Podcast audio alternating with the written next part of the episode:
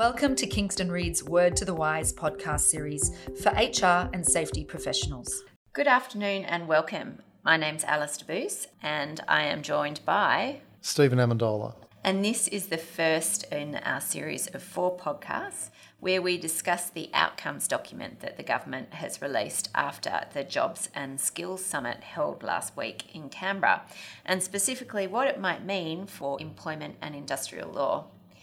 There's a lot in that Jobs and Skills Summit document, isn't there, Stephen? So I think we'll just take it in bite-sized chunks. And this week we might just focus more on the collective or the industrial type proposals. So why don't you get us started, Stephen? It's a long time since the government has been keen to discuss industrial relations and bargaining, hasn't it? So what are, what are the key themes that are coming through in that document? You're indeed right about that. The L N P almost had an aversion to discussing industrial relations other than for one period uh, last year, and then their enthusiasm disappeared very quickly uh, when an, uh, the omnibus bill was opposed. But there are the if one just looks at the document that they've put forward, the outcomes, they've talked about the government updating the Fair Work Act to create a simple, flexible and fair new framework that ensures all workers and businesses can negotiate in good faith for agreements that benefit them, including small businesses, women, care and community services sector, and First Nations people. So the terms flexible and fair currently appear in the Fair Work Act. Yeah, um, one, so one would think that we already strive for those goals, don't we? Indeed. The word simple doesn't appear, and true. As we all know, simple is easy to say, but simple is not easy to do. The other thing that's interesting is they talk about it being a new framework, which is almost slightly horrifying, given that the current Fair Work Act is about four inches thick, uh, as to what that may mean. I'm presuming that it's more like a renovation and they're sort of doing the odd room in the house, maybe the kitchen and the bathroom, not the rest of the house, but we will just have to see. There are things that came out either before the summit or during the summit. So out of left field came the idea of multi-employer bargaining right at the death, and it's something that was sort of enthusiastically embraced by the government because it was at least enthusiastically embraced by um, the Council of Small Business and the A C T U. So that looks as if it's something that will be explored. So you're going to have something that's apparently simple, flexible and fair, but it wouldn't necessarily be new. Multi-employer agreement provisions exist in the current legislation, but it's something we can get back to. Yeah, yeah, is, and I want to spend some time talking about that too, because I think that's really important to convey, is that, that we do already have these abilities. So, you know, I, w- I want to talk about a bit later, why why is it that we don't use the current framework that exists? Yeah, and the, the other thing is that a lot of the debate in the public arena is, you know, is multi-employer bargaining effectively industry bargaining? Is it at large?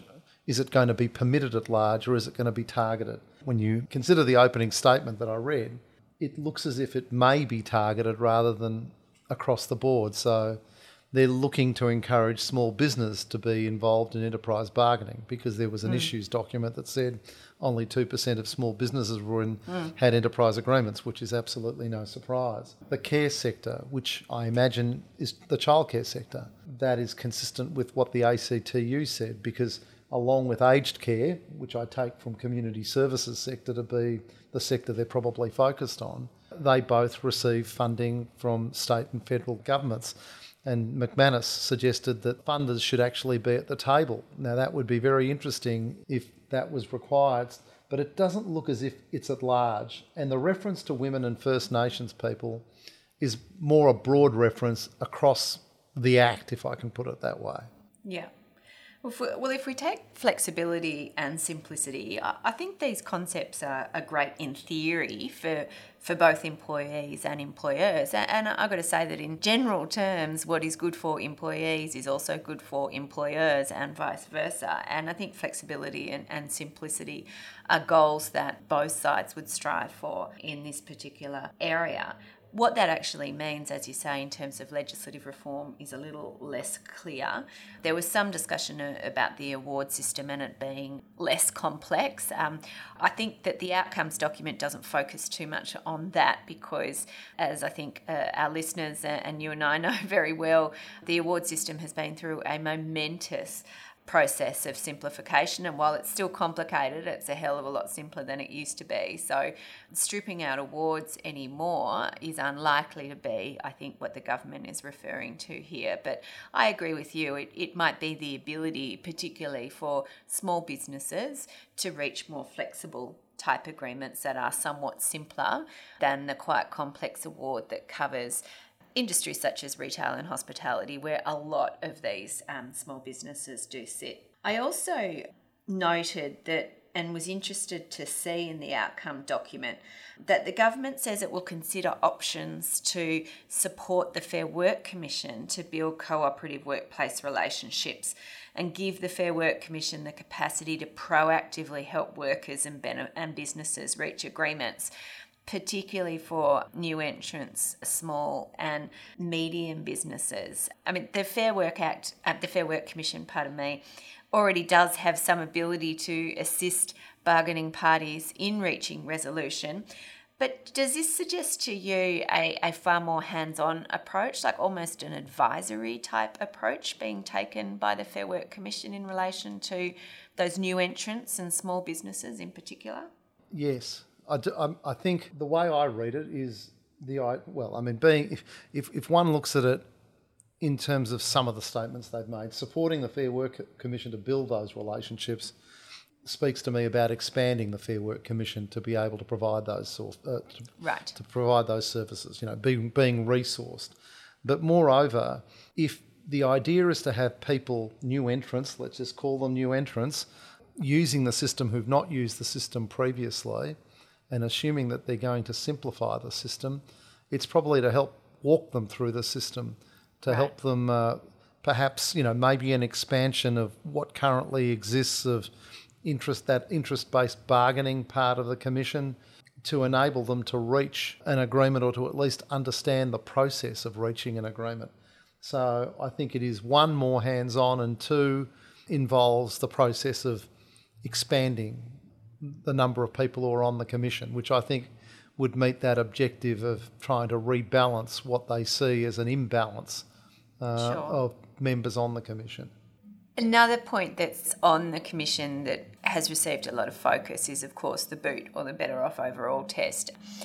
And there were, I think, some legitimate criticisms of the difficulty in, in getting an enterprise agreement approved in times gone by. The Commission has, has made serious inroads on that process, though, and it is nowhere near as difficult as it used to be. But the BOOT itself, what the government is talking about now, is considering ways that it can become simpler and fairer. In basic terms, what I see here is that that just means a loosening of the requirement to consider every hypothetical employee and roster, and perhaps um, granting more discretion to the Commission when approving agreements, particularly where approving agreements that, that perhaps may have had a union bargaining representative, and therefore assumptions may be made about the issue of genuine agreement and the, the terms and conditions of employment meeting a certain standard. Would you agree? What, what's your observations about the promised reform to the BOOT and the impact it will have? I think we've already seen the promised reform to the BOOT because it was in the omnibus bill. I think we'll get what was in the omnibus bill, and that is something which says you don't look at hypothetical rosters or hypothetical situations in determining approval, and that you can have regard to a broader base, you know, what's often described as non-monetary benefits, something that allows someone to get a benefit and which they trade off for something else. The problem with the BOOT has been that sort of line. To me, it, the acronym is Better Off Overall Test, and the overall part of the Better Off Overall Test has yeah. been ignored been to gone. a large extent. It's the BOT test. That's right. And even though the commission is, imp- because, you know, it, as you as you say, it got to a point where it was ridiculous, you know, taking an agreement a year to be dealt with. Uh, if you didn't replicate exactly the wording that was in an award, yet they wouldn't approve it. It was sort of stupid. The idea of just not, whilst they've done that, there are still a lot of agreements with a lot of undertakings which have the um, the overhang of that sort of approach. So, but I'm not sure that it's going to be revolutionary, rather rather what was in the in the omnibus bill. That doesn't mean it won't be an improvement. It will. Yeah. The thing that's interesting is that the statement says removes unnecessary complexity for workers and employees, employers, including making the better off test simple, flexible and fair. So it's not just the boot, but what else yeah. would it be? Well, it's an excellent question, because I do think that the very singular focus on the boot to somehow lift the levels of, of bargaining within the private sector in particular, and, and to boost wages growth, which is, is said to be the stated goal, is a little misplaced. The boot is certainly, and its rigidity with this hypothetical employee and roster analysis is difficult, because I agree with you, it's a bot, not a boot. And I think that many employers look at that and say, well, what's the point in doing an, an E A? And, and in my experience, employers only do enterprise agreements if they have to. Um, let's face it, I, I haven't come across many employers who say, who don't have an enterprise agreement, say, please, please, please, um, I'd really like to enter one for all of these great reasons. And I think we need to look beyond the boot to, to determine what those reasons are. And, and perhaps they're not fixable, but in principle, other root causes do need to be analysed in order to, to really lift the level of bargaining, if that's the stated goal of the government, which it seems to be. I think, and I mean, and you've, and you've written about this, uh, you know, there's the idea, there's sort of agreement exhaustion when you've had, you know, Mark fifteen yeah. of an agreement or what have you. Yeah. And yeah. and in a way... It's the a government... calcification of terms, isn't it? When it's yes. Mark fifteen, you are not going to smash it apart and start again. You don't. And the parties just tend to argue about changing one word in a sentence. And and that's not going to boost either productivity or wages in any meaningful sense. Absolutely right. And so, therefore, they would be saying if we expand the options for bargaining for something like multi-employer bargaining, that is part of, you know, giving other yeah. more flexible yeah. options, giving those part those those people who don't want to be part of the system an opportunity to be part of the system. Yeah. I mean, I do think that it is an optimistic goal. For example, if the jobs outcome, the Jobs Summit uh, paper that was presented talked about two percent of uh, small businesses being involved in agreement making, I would be, and I'm happy to be, surprised if it went anything more than three to five percent, even if multi-employer bargaining became part of it, because you've, you've got, got to answer the question of what's in it for you. Yeah, yeah. If you've got... I, I, small businesses can be very large numbers of employees, yeah. you know, you could, it depends on your definition, but we could be talking to about anything up to, say, fifty employees, and then I can see that there'd be benefits. But if you're a, a very small business, say a retail enterprise, and, and you have less than five employees, I don't see that there would be a benefit for you in entering into a bargaining agreement, whether that be a multi-employer agreement or a single employer agreement, because you can offer flexibility and above award terms yourself without having to do that. So that's I, true. I think you're right. We, um, and and it sort of it sort of makes the comment about awards and making them less complex and more flexible sort of intriguing, because I do think there are areas where awards have been more complex. You know, when you have a whole lot of retail and hospitality awards, the Shads Awards, another example of something that's uh, that goes all the way to the top and is complex. And I was going to ask you, Alice, yep. and I'm sorry because this is on no notice whatsoever, but um, but I don't think that awards have been partic- are particularly modern, but in reducing the number of awards, one might say that one should look at some of these bigger, all-encompassing awards to see whether they ought to be effectively broken up so that they more reflect elements of industry. Uh, and I yeah, wonder what you I, I wonder what you think about that.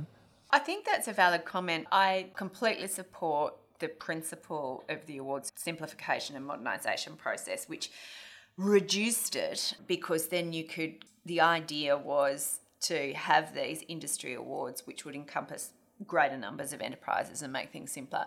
But I'm with you that now now we have a difficulty really in determining award coverage for some enterprises, because so many of the smaller, more niche industries have been swallowed up in these big awards, like the Manufacturing Award, like the Shads Award. And that does mean that some of the terms aren't fit for purpose.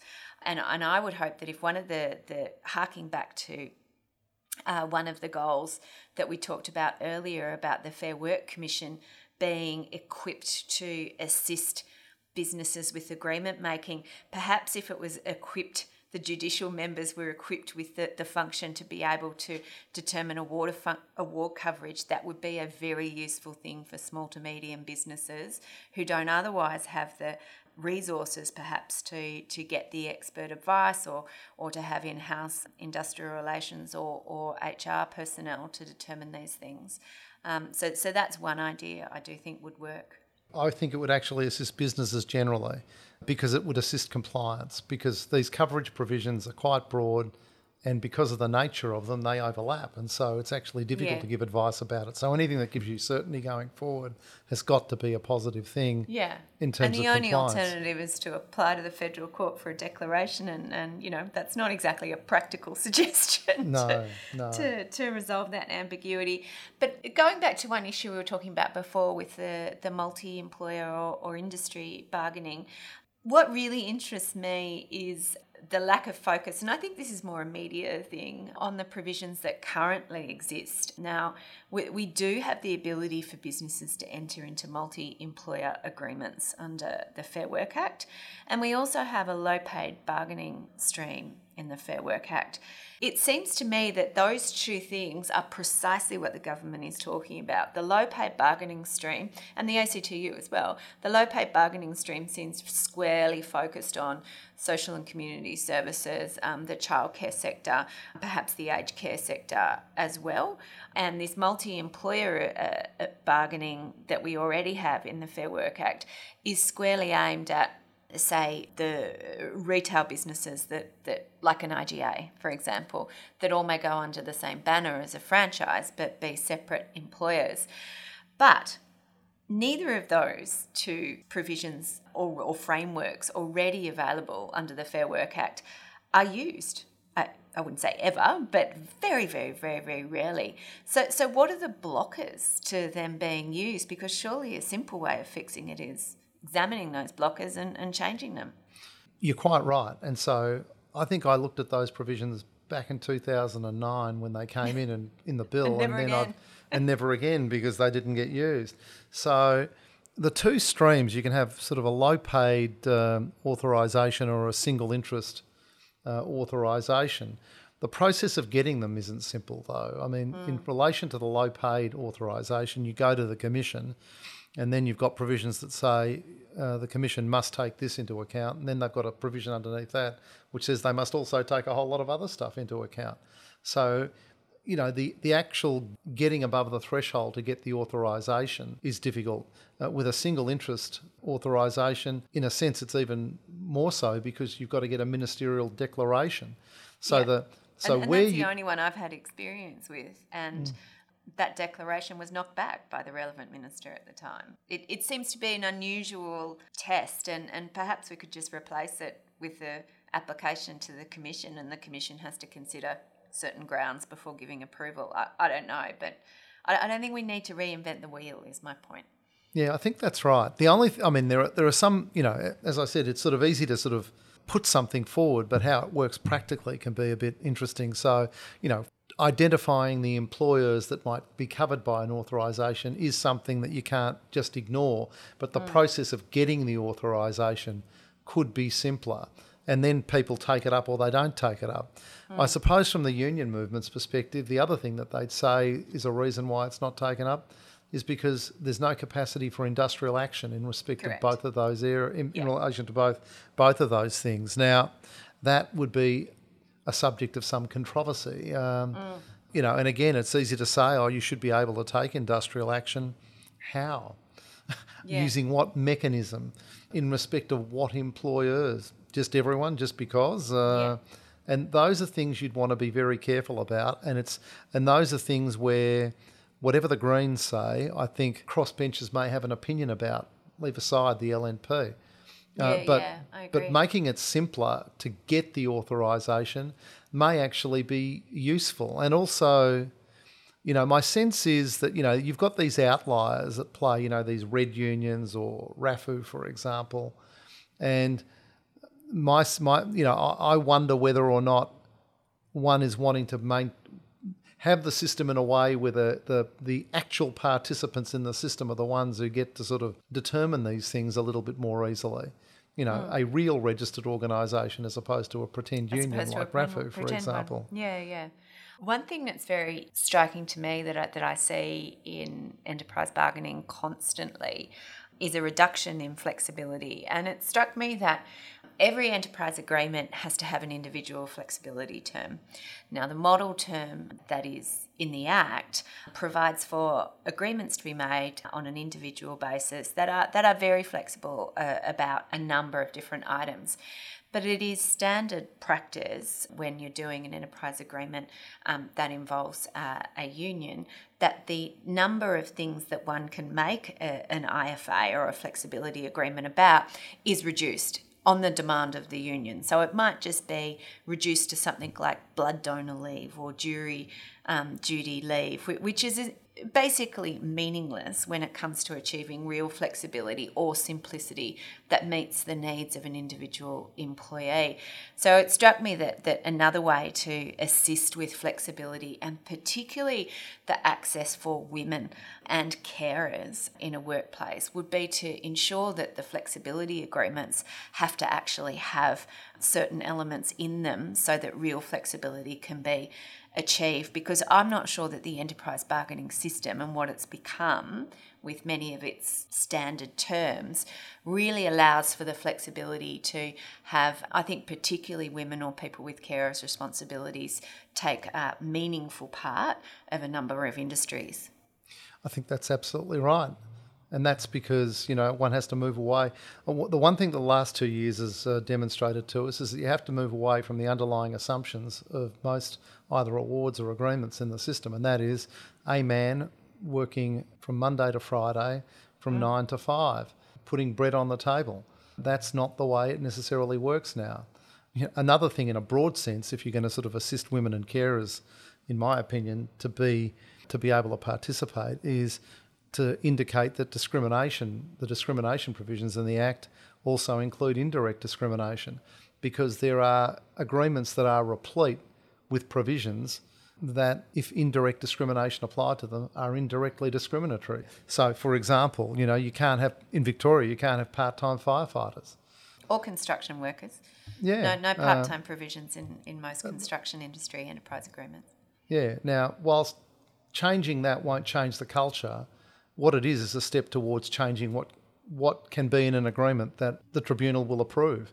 And if yeah. they're not going to approve it because it's indirectly discriminatory, then it starts to provide an option, because, you know, in those areas and sectors, you know, the nineteen eighties silos ad shouldn't be applying anymore. Yeah, yeah. I also think back in the day, uh, we used to be able to apply to the Commission and its predecessors for award variations.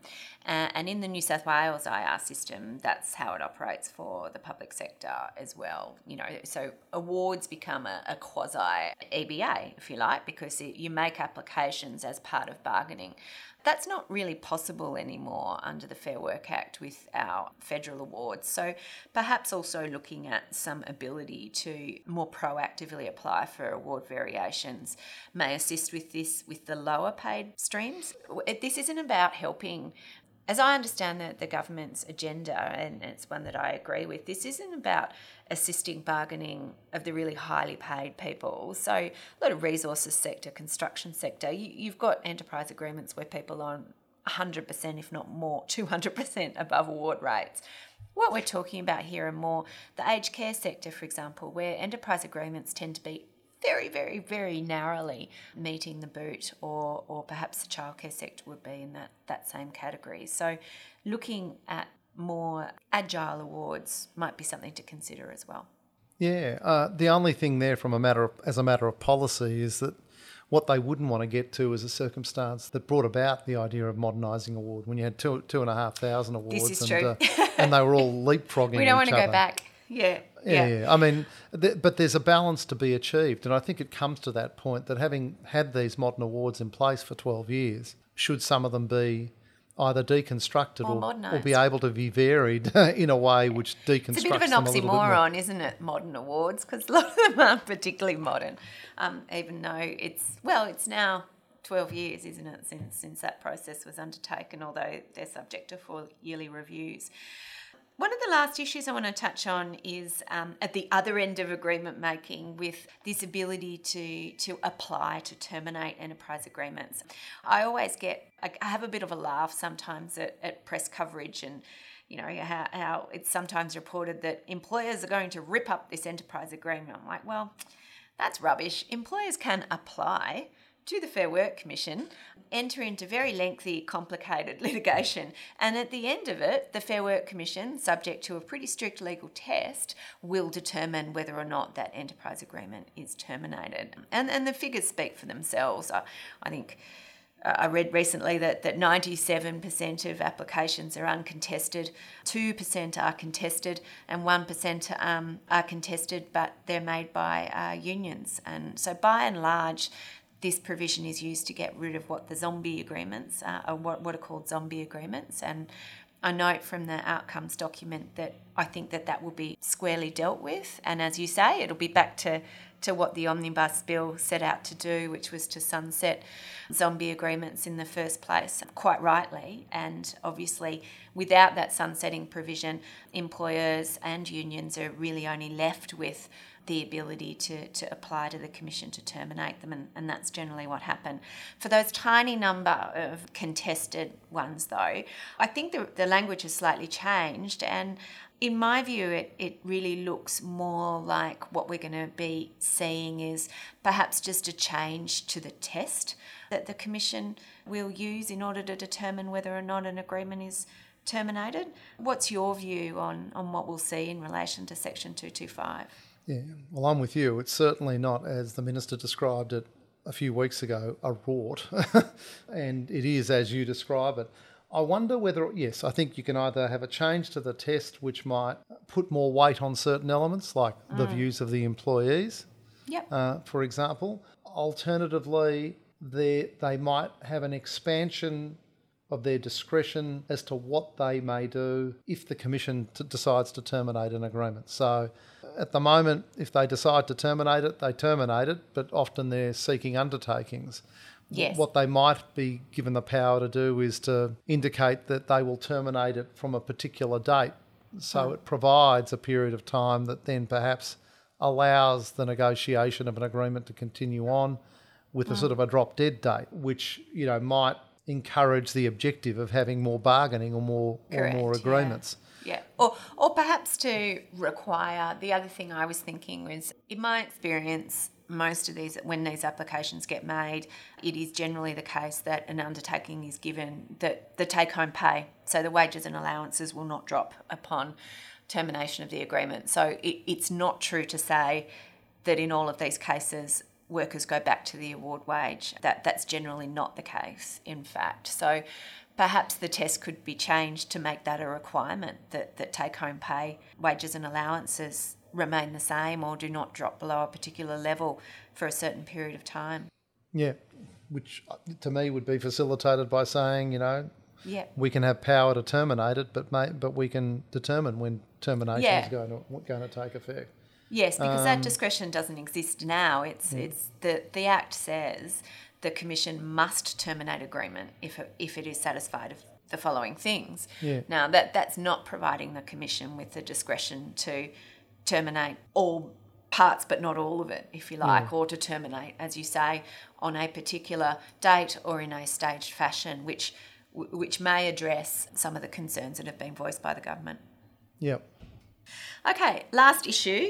I saw that the government has included establishing a secure Australian Jobs Code to prioritise secure work. This is not a new concept, is it? A, a government using its procurement power as a client to uh, to achieve a certain outcome. Indeed. I mean, it's uh, it's deeply ironic that the, the building codes got gutted, and yet they're likely to put a code in place that has a very similar structure and approach. So in Victoria, we've got this thing that's just been issued a couple of weeks ago called the Victorian Fair Jobs Code, which I think might be a bit of a signpost in relation to the federal code. And there's there also one in the A C T too there is, that, that, that applies. Yep. That operates slightly differently. Mm. And, you know, it's one where you've got to get a certificate in order to be able to mm.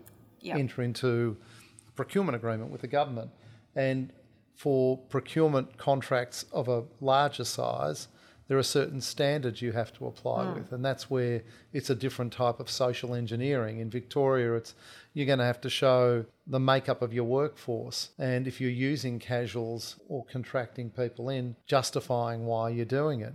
They also go and indicate that if you there's a complaint system, which I could see being misused, and you've got to demonstrate why, you know, to me in Victoria, it's it's that sort of different social engineering functions and having unions more involved in your procurement. Yep. Now, I think that's because it's related, or even though it's not directly related, it's related to the to big construction contracts. Yeah. And you might yep. see so something like, yeah.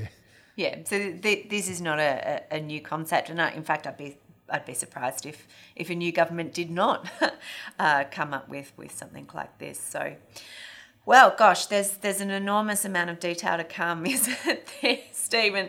And this is only uh, one page of, of the outcomes document. So I really look forward to some other people from Kingston Reid discussing over the next few weeks uh, some of the other big ticket items that look like will be the, the subject of pretty extensive consultation over the months to come. So thanks very much for your time, Stephen, and really look forward to the rest of the, the podcast series. No worries. Thank you. Thank you.